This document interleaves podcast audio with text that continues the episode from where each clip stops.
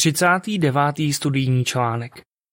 Článek se bude studovat v týdnu od 29. listopadu do 5. prosince. Když někdo z blízkých opustí Jehovu. Tolikrát mu ublížili. Žálm 78.40 Píseň číslo 102 Pomáhej těm, kdo jsou slabí. Co se dozvíš? Když někdo, koho máme rádi, opustí Jehovu, moc nás to bolí. V tomto článku uvidíme, jak se v tu chvíli cítí Jehova. Taky si ukážeme, co můžou dělat věrní členové rodiny, aby to zvládli a zůstali duchovně silní. A nakonec budeme mluvit o tom, jak může sbor podpořit a utěšit rodinu, kterou to potkalo.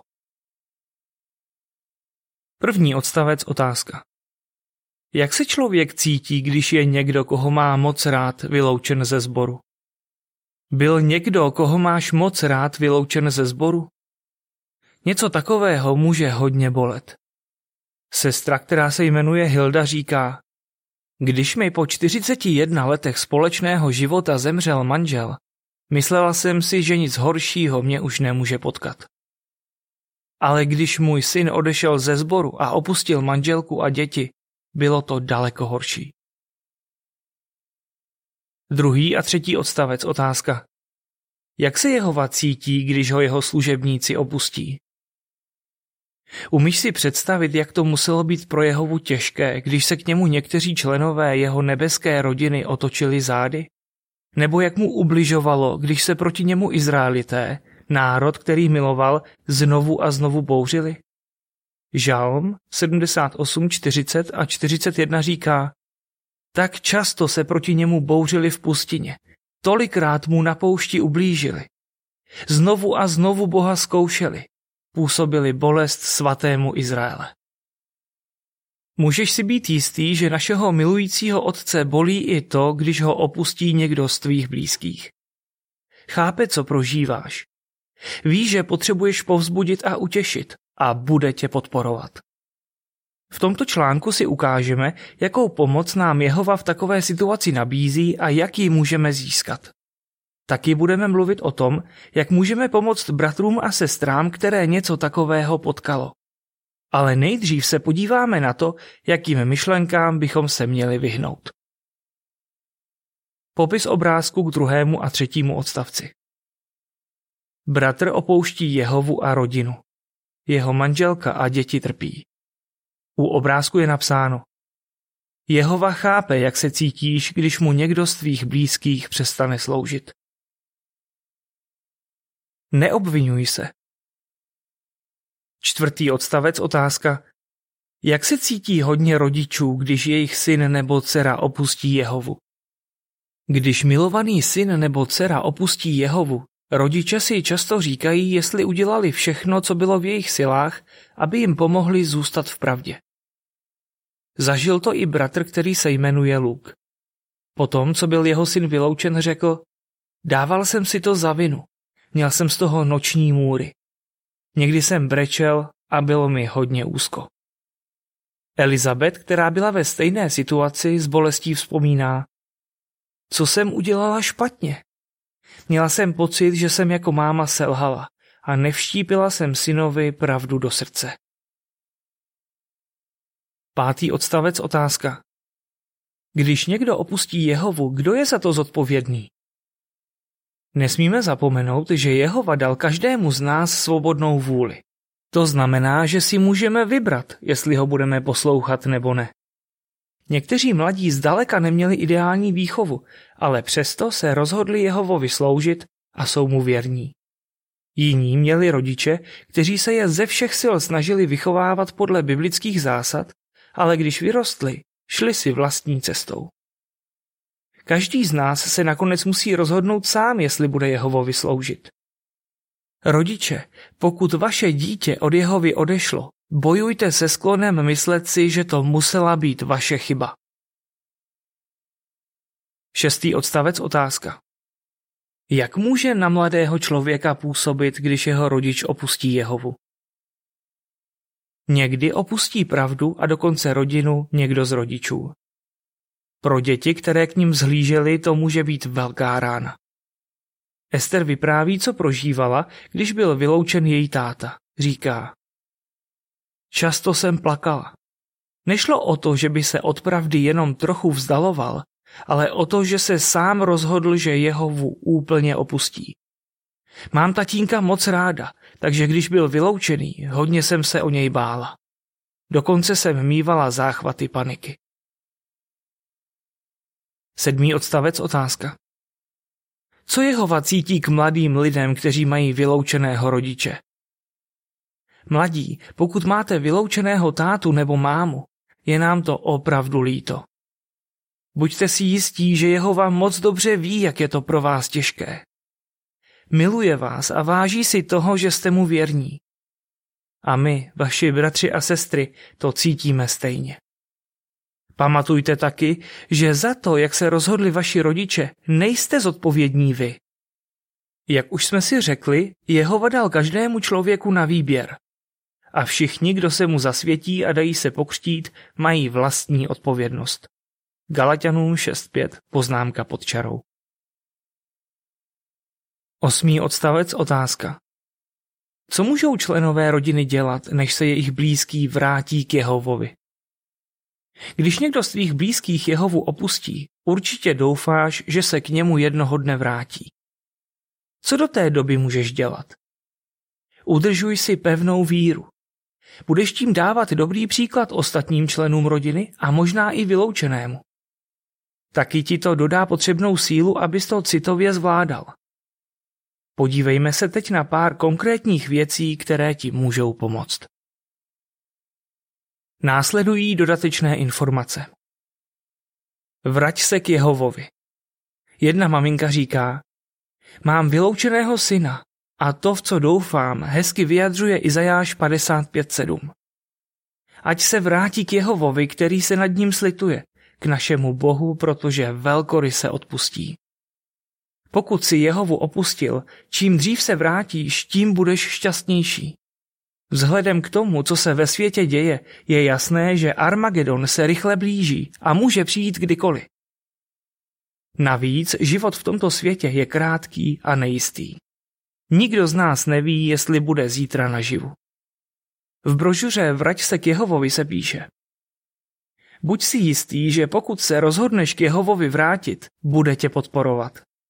Pomůže ti vyrovnat se s životními starostmi, zbavit se pocitů křivdy a získat čisté svědomí.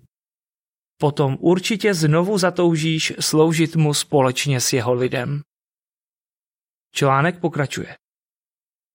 Jak si můžeš udržet pevnou víru? Devátý odstavec. Otázka. Jak můžeš od jeho získat sílu? Věnuj se duchovním činnostem. Je hodně důležité, abys duchovně posiloval sebe i zbytek rodiny. Jak? Pravidelně si čti Bibli a přemýšlej o tom. A choď na schromáždění. Díky tomu od Jehovy získáš sílu.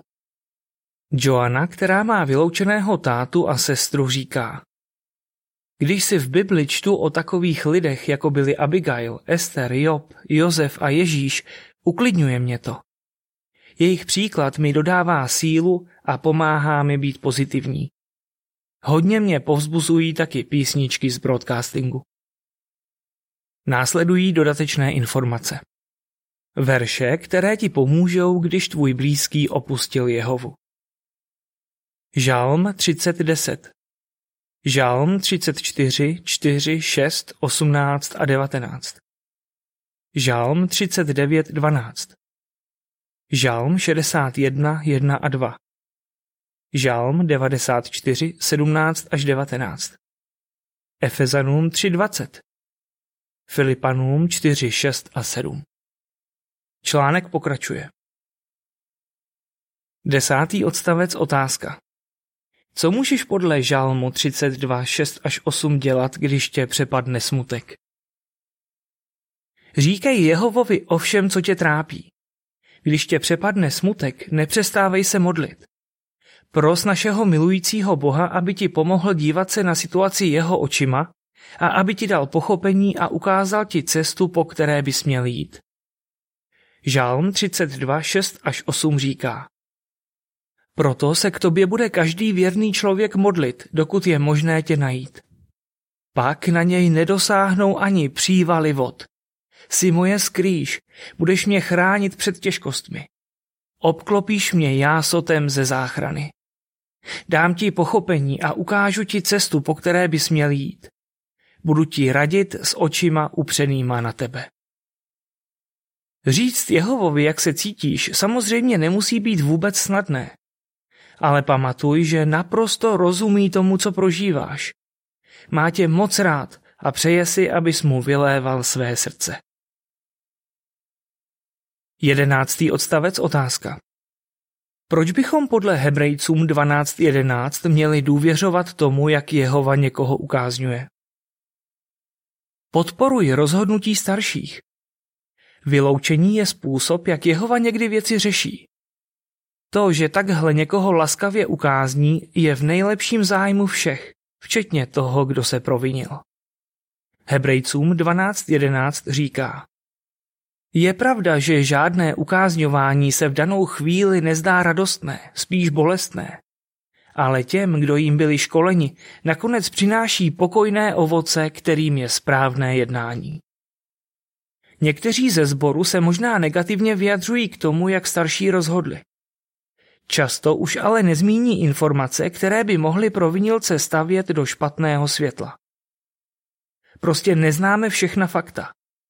Je proto moudré důvěřovat starším, kteří to řešili, že udělali všechno proto, aby se řídili biblickými zásadami a soudili ve jménu Jehovy.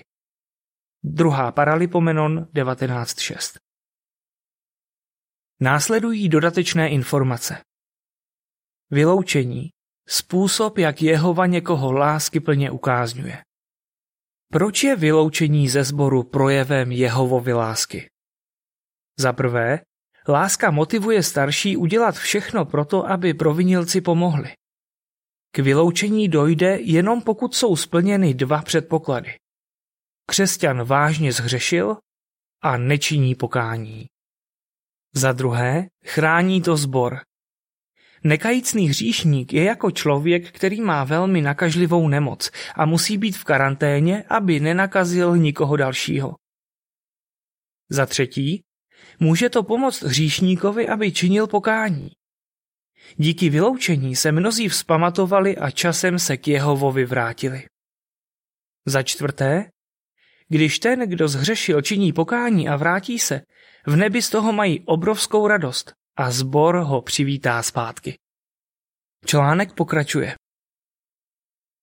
12. odstavec otázka. Co dobrého některým přineslo, když podpořili Jehovův způsob ukáznění? Když podpoříš rozhodnutí starších vyloučit někoho z tvých blízkých, vlastně mu tím můžeš pomoct, aby se k Jehovovi vrátil. Přerušit kontakt s naším dospělým synem bylo hrozně těžké, přiznává Elizabeth, o které jsme už mluvili. Ale když se k Jehovovi vrátil, uznal, že si zasloužil být vyloučený. Později řekl, že ho to naučilo spoustu věcí a že je za to vděčný. Pochopila jsem, že když Jehova někoho ukázňuje, je to vždycky správné. Její manžel Mark dodává. Mnohem později mi syn řekl, že jeden z důvodů, proč se chtěl vrátit, bylo, že jsme dělali přesně to, co jsme měli. Jsem moc rád, že nám Jehova pomohl, abychom byli poslušní. Třináctý odstavec otázka. Co ti může pomoct zvládat negativní emoce? Svěřuj se přátelům, kteří chápou, jak se cítíš. Snaž se trávit čas s duchovně zralými křesťany, kteří ti můžou pomoct, abys zůstal pozitivní. Joanna, o které už byla řeč, vzpomíná. Cítila jsem se strašně osamělá, ale pomáhalo mi, když jsem si povídala s dobrými přáteli. Co když ale někdo ze sboru říká věci, kvůli kterým se cítíš hůř? 14. odstavec otázka. Proč musíme snášet jeden druhého a velkoryse si odpouštět? Měj se svými bratry a sestrami trpělivost. Nemůžeme čekat, že všichni budou vždycky reagovat správně. Jsme nedokonalí, takže by nás nemělo překvapovat, když někdo neví, co říct, nebo dokonce nechtěně řekne něco, co nám ublíží. Pamatuj, k čemu nás vybízel apoštol Pavel. Snášejte jeden druhého a velkoryse si odpouštějte, i když máte důvod si na někoho stěžovat. Kolosanům 3.13 Sestra, která měla vyloučeného syna, říká Jehova mi pomohl odpustit bratrům a sestrám, kteří se snažili udělat správnou věc nedokonalým způsobem. Jak může věrným členům rodiny pomoct zbor? Jak může pomoct zbor? 15. odstavec otázka. Co může pomoct rodinám, kde byl někdo nedávno vyloučen? K věrným členům rodiny buďte přátelští a laskaví. Sestra, která se jmenuje Miriam, říká, že když měla jít na schromáždění po tom, co byl její bratr vyloučen, byla nervózní. Bála jsem se, co budou lidi říkat, ale čekali tam na mě skvělí přátelé. Chápali, jak mě to vzalo a o mém vyloučeném bratrovi neřekli nic špatného. Díky nim jsem na svůj smutek nebyla sama.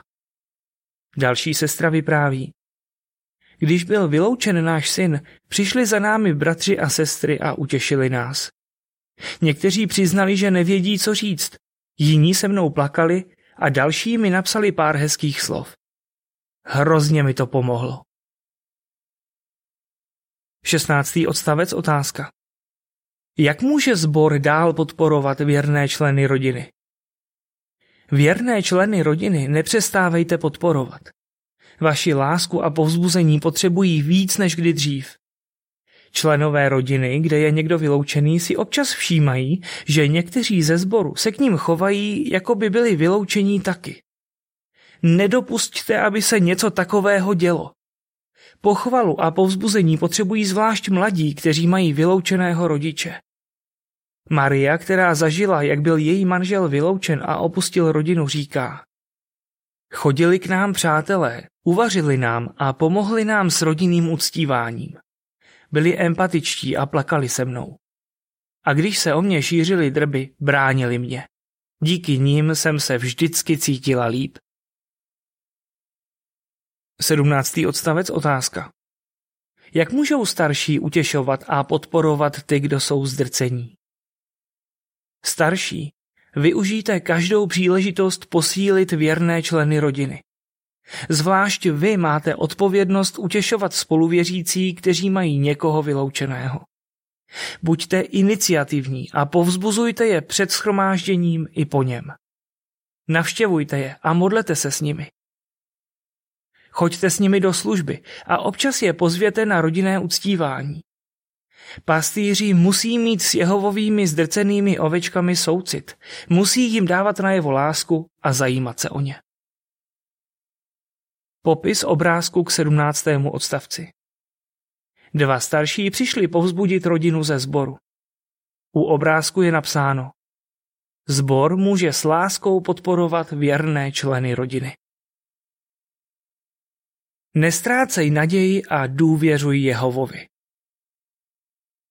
18. odstavec otázka. Co podle 2. Petra 3.9 Jehova chce? Jehova nechce, aby byl někdo zničen, ale chce, aby všichni dospěli k pokání.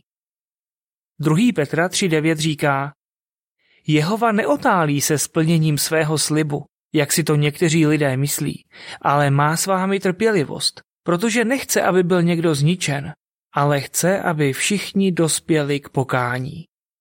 I když někdo vážně zhřeší, jeho život je pro Jehovu pořád vzácný. Vezmi si, jak vysokou cenu za hříšníky zaplatil. Dal za ně život svého milovaného syna. Těm, kdo ho opustili, se s láskou snaží pomoct, aby se k němu vrátili.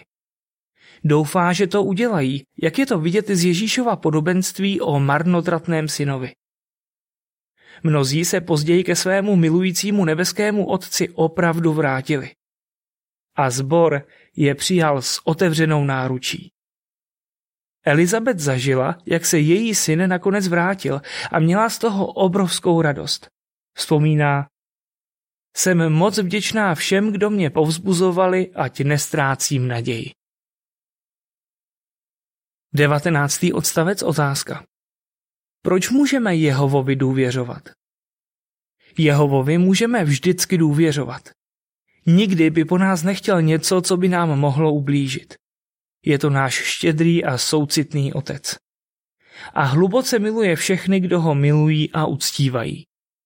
Buď si jistý, že když prožíváš něco těžkého, neopustí tě. Jehova nás nikdy neopustil, říká Mark. Když jsme měli náročné období, vždycky nám byl na blízku. Jehova ti dál bude dávat mimořádnou sílu. I když někdo, koho máš rád, Jehovu opustí, ty můžeš zůstat věrný a nestrácet naději. Co ses naučil z těchto veršů? Žálm 78, 40 a 41. Žálm 32, 6 až 8. Hebrejcům 12, 11. Píseň číslo 44. Modlitba strápeného. Konec článku.